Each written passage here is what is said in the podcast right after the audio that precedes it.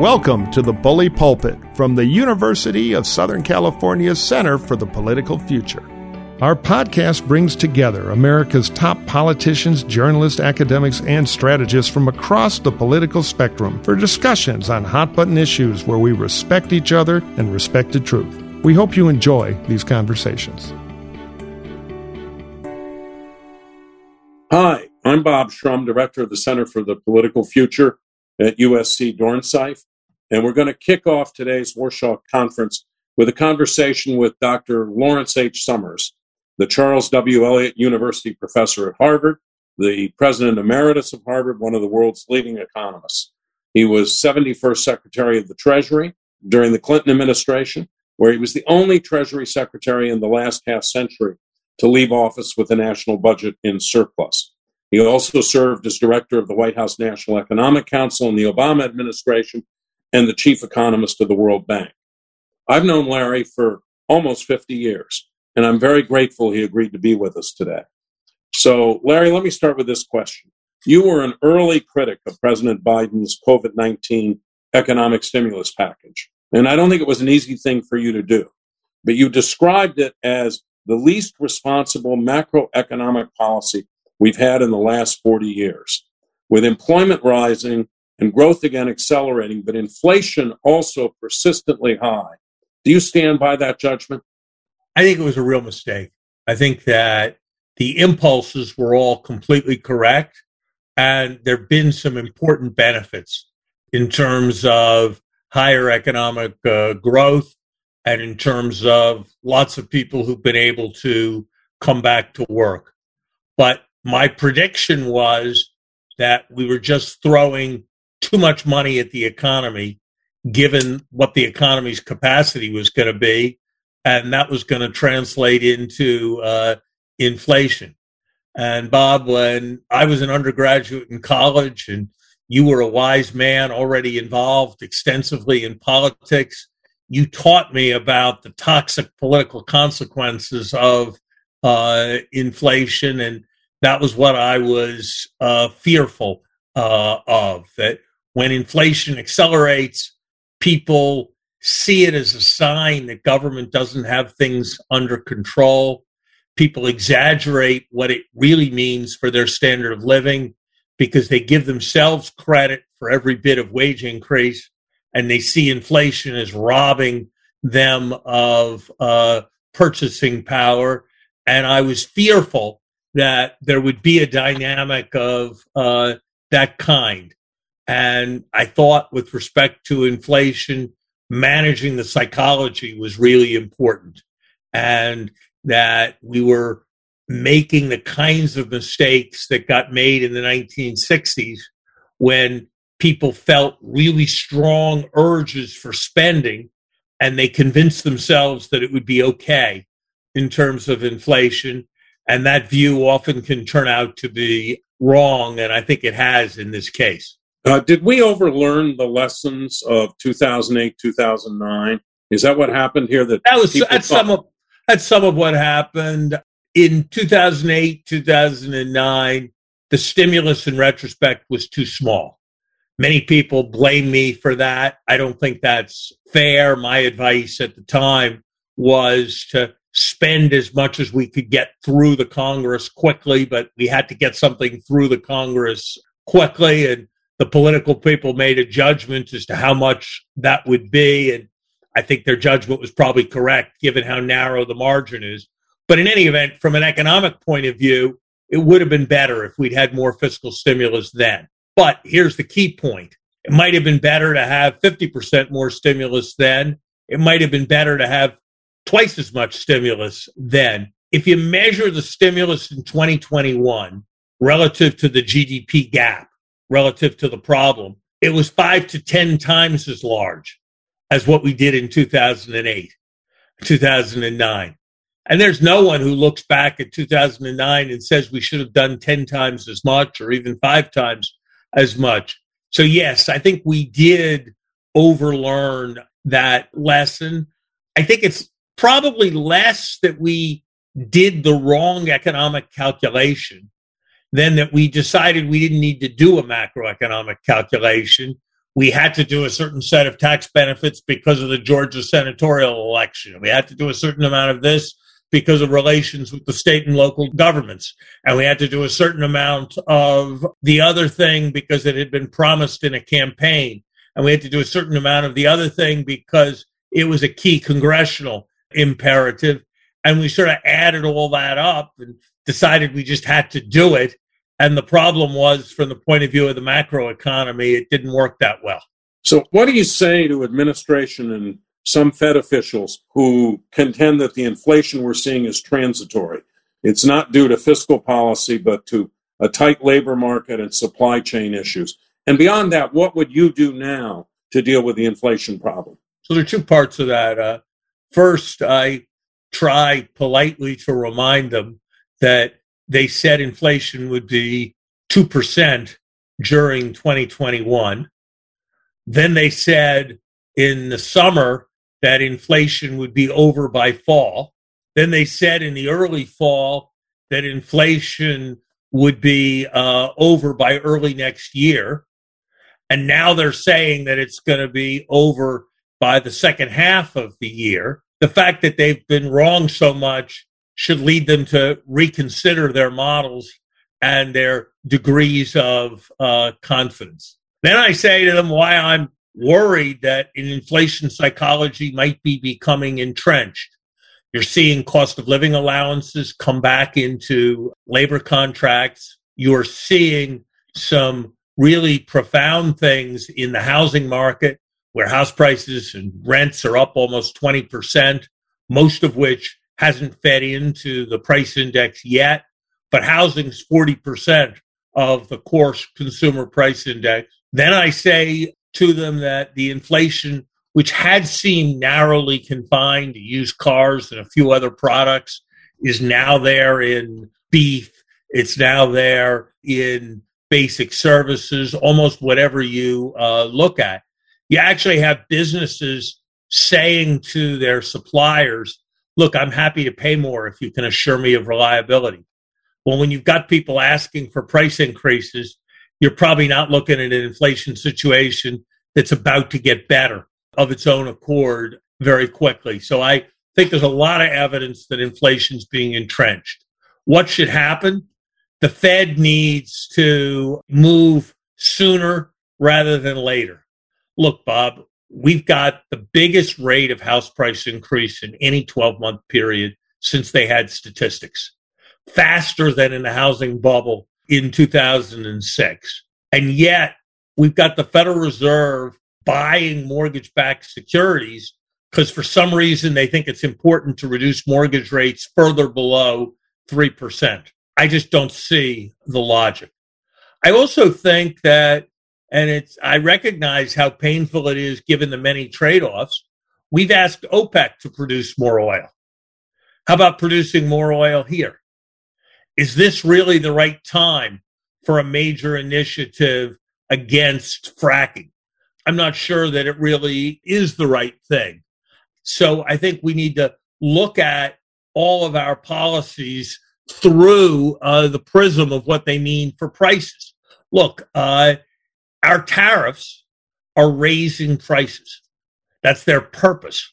But that's not what we really need right now. So I would be looking, you know, you have you, you don't just make concessions, you have to negotiate with other countries. But our objective should be to be reducing tariffs. Our objective should be to be buying things in the most inexpensive ways. Our objective should be to be producing more energy so gas prices can come down and people can heat their homes at lower costs. Those are things that'll break the inflation psychology. Let me talk about the contrast between what you're saying about this and what you've said about the 1.2 billion bipartisan infrastructure bill which has passed and the build back better bill which will cost somewhere between 1.5 and 1.8 trillion which the president hopes to pass. I think it was only yesterday that you said, I think it's fine. The 10 years of the two spending bills together are A, less than I, a year of what they did last spring, and B, unlike what they did last spring, are paid for by tax increases. So I don't think that's an inflation problem. I think a lot of it is vitally needed investments in the future. Why do you think there's such strong partisan opposition to the two bills? And has the administration failed to message them correctly because the media are focusing on the price tags and not the specific elements of the bills? So, first of all, I learned about 40 or 50 years ago that I may know something about economics, but if I'm in a conversation about political messaging, I'm better off taking Bob Shrum's opinion than I am providing my own opinion. So I don't have a I don't have a strong opinion about what the right message is. I think that there's partisan opposition about this because there's partisan opposition about almost everything in uh, today's America. And there's just a desire on the part of many Republicans in Congress to see the president fail and who fundamentally have ambivalent feelings about uh, success. There are also differences in a philosophy about how much the government should uh, should do. You know, I think in all kinds of areas, Bob, that we need to have a kind of philosophy of both and rather than either or. Look, I think Democrats are right that we need to spend much more money on infrastructure.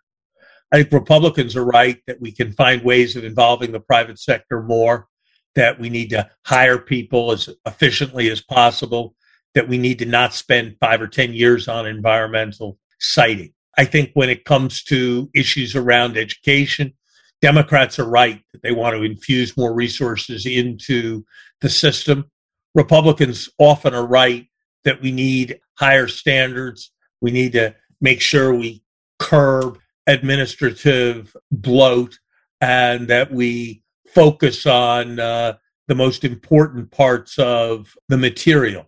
So I think there's polarization on both sides that we would uh, usefully get past. I do think, and this is something I learned from from you, people know about their lives.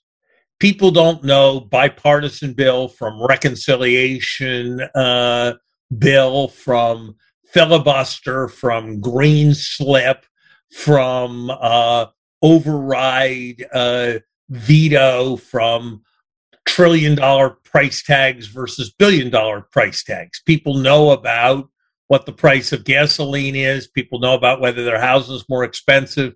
People know whether their kids getting a uh, an experience going to college uh, that's affordable.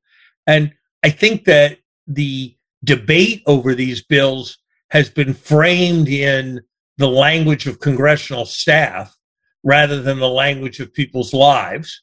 And that's kind of led to a certain amount of disillusionment. But again, I'm very much an amateur on uh, the messaging. Yeah, you say you're an amateur. You were damn smart in the way you talked about that.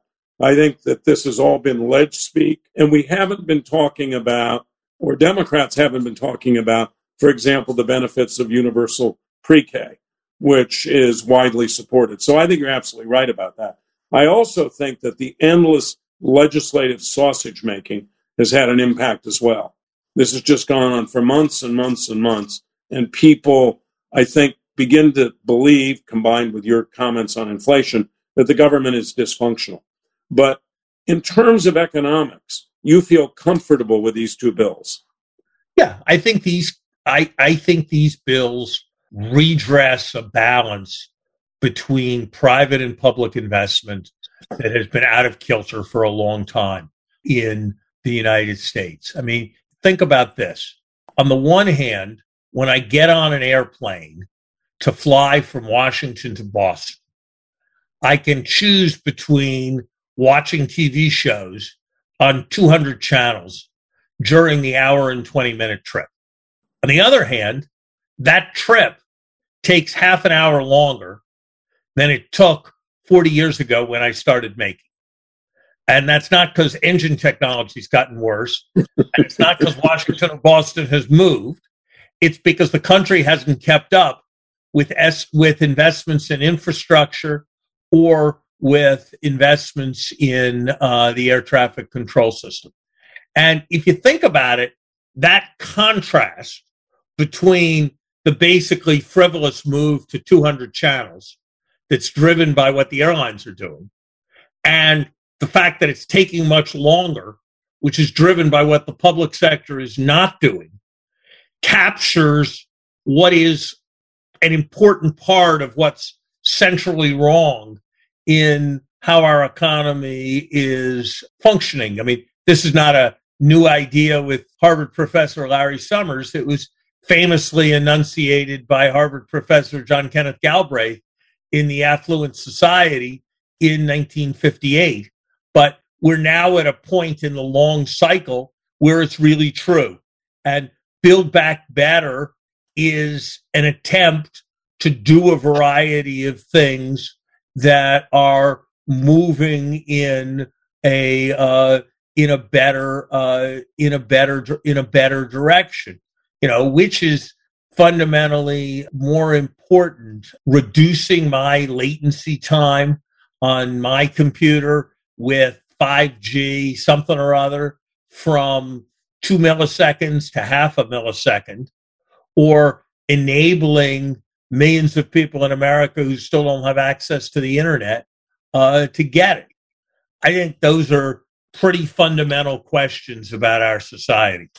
I want to talk a little bit more about the politics of all this because under President Clinton and President Obama, Larry, you were involved in economic policies that ultimately yielded very positive outcomes.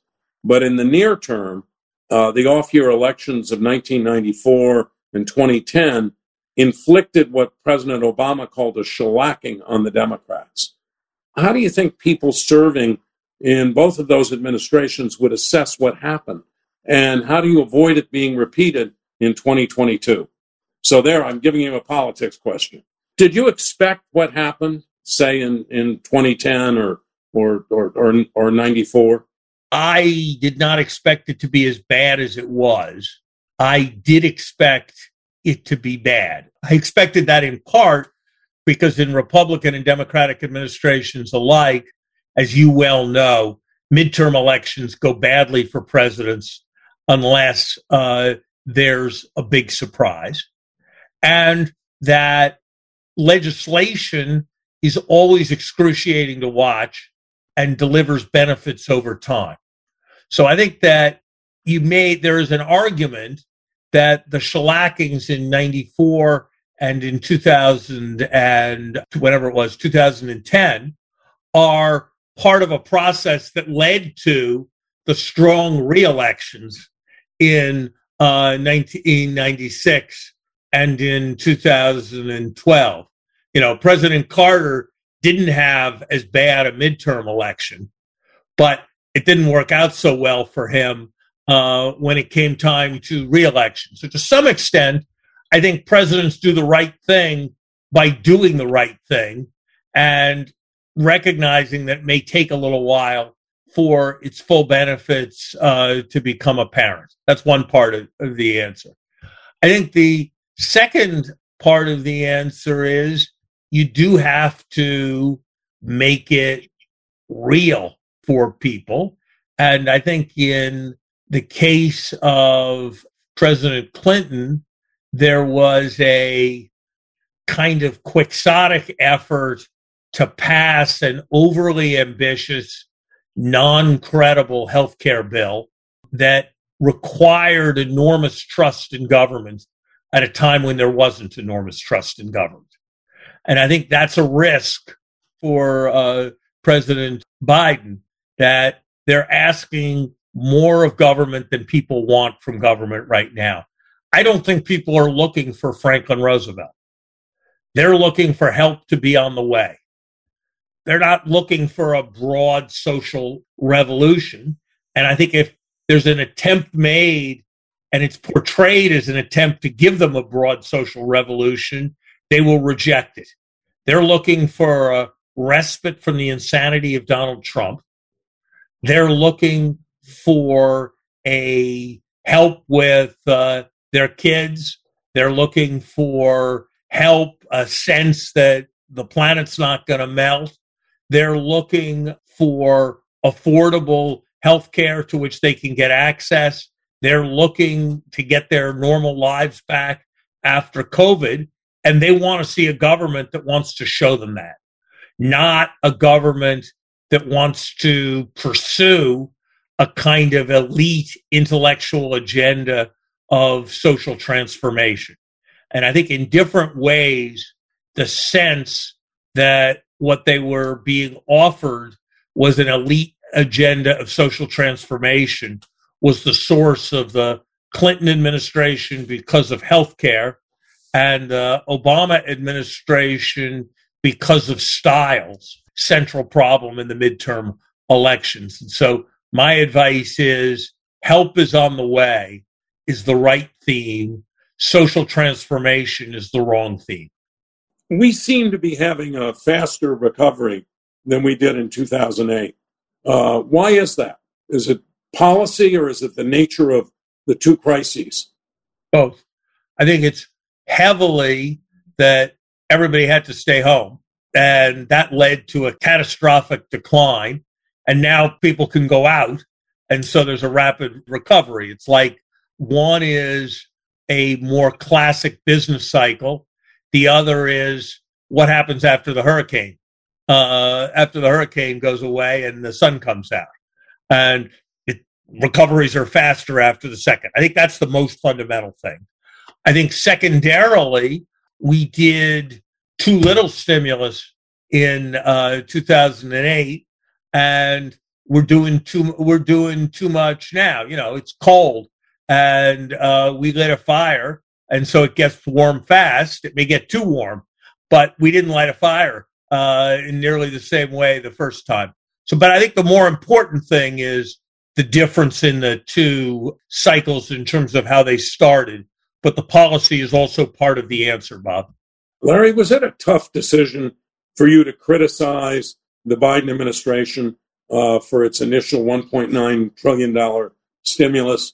And what kind of reactions have you gotten from some of your old colleagues after doing this?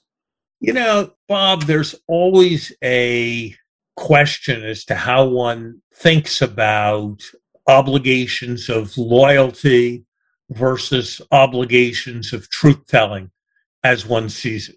My view when I've been in government was that nobody elected me. I was elected to serve the president, and my job was to be loyal to the president, even when I thought he was wrong.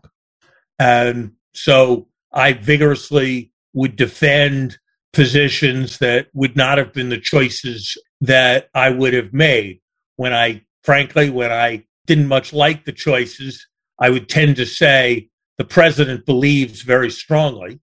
I believe very strong, very strongly. But in all my public comments when I was in an administration, I thought my job was to advance the policy, and I thought it was wrong when I didn't like a policy to try to leak to undermine the policy. But my view when I'm not in government, have not recently been in government, and am a and my job is to be a Harvard professor. My view is that my job is to tell the truth as I see it and to offer economic analysis.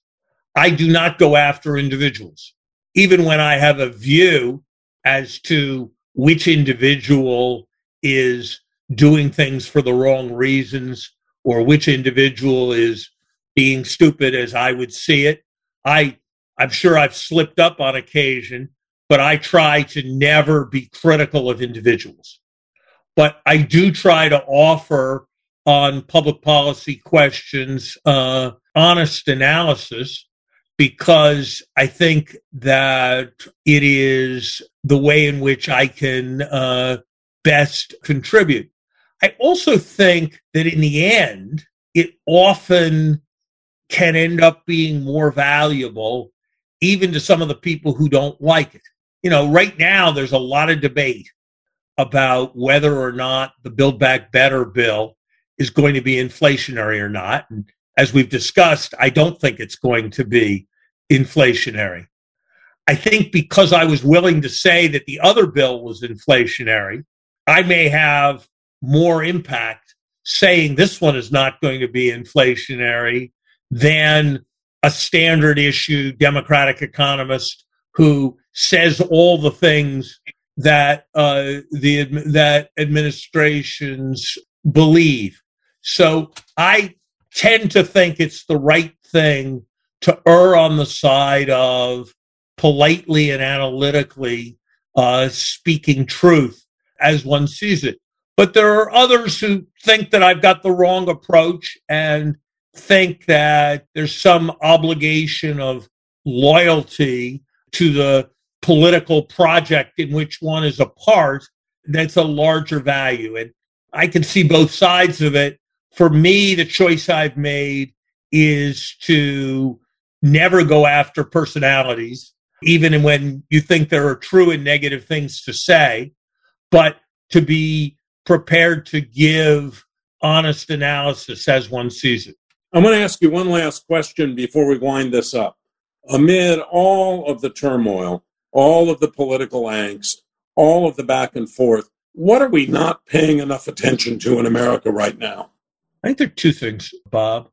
One is we are under focused on preparing for the next pandemic relative to how focused we are on other threats. There's less than 2% as much money in the Build Back Better bill about preparing for the next COVID as there is preparing for the next climate change.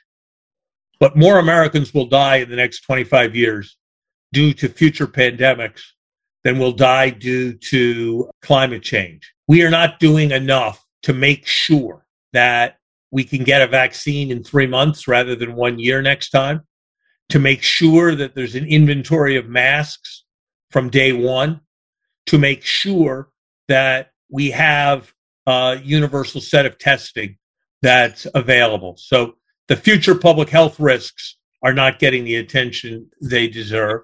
I think we're not doing enough to try to push back towards a culture that is based on trying to discover the truth and enunciating it rather than coming to judgments based on loyalty or based on feeling. There were staggering sins in that regard of the Trump administration and of President Trump, who just denied reality and believed in uh, the power of repetition and volume over the power of truth. But I think there is some of that among people from virtually all perspectives. Uh, so supporting a an educational system, but more broadly an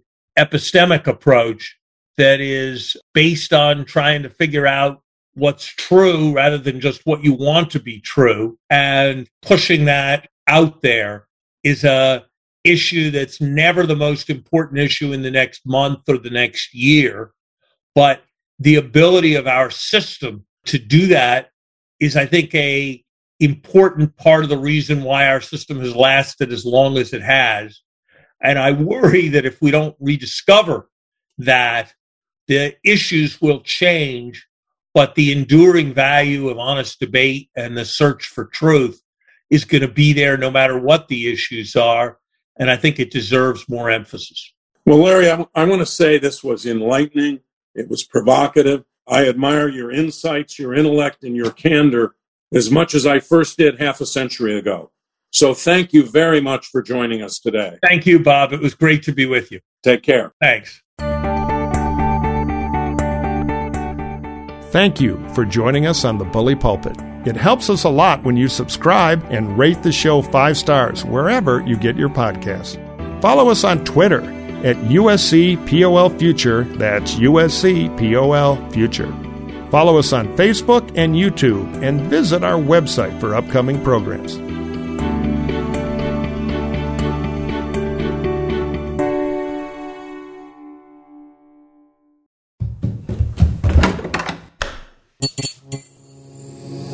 This podcast is part of the Democracy Group,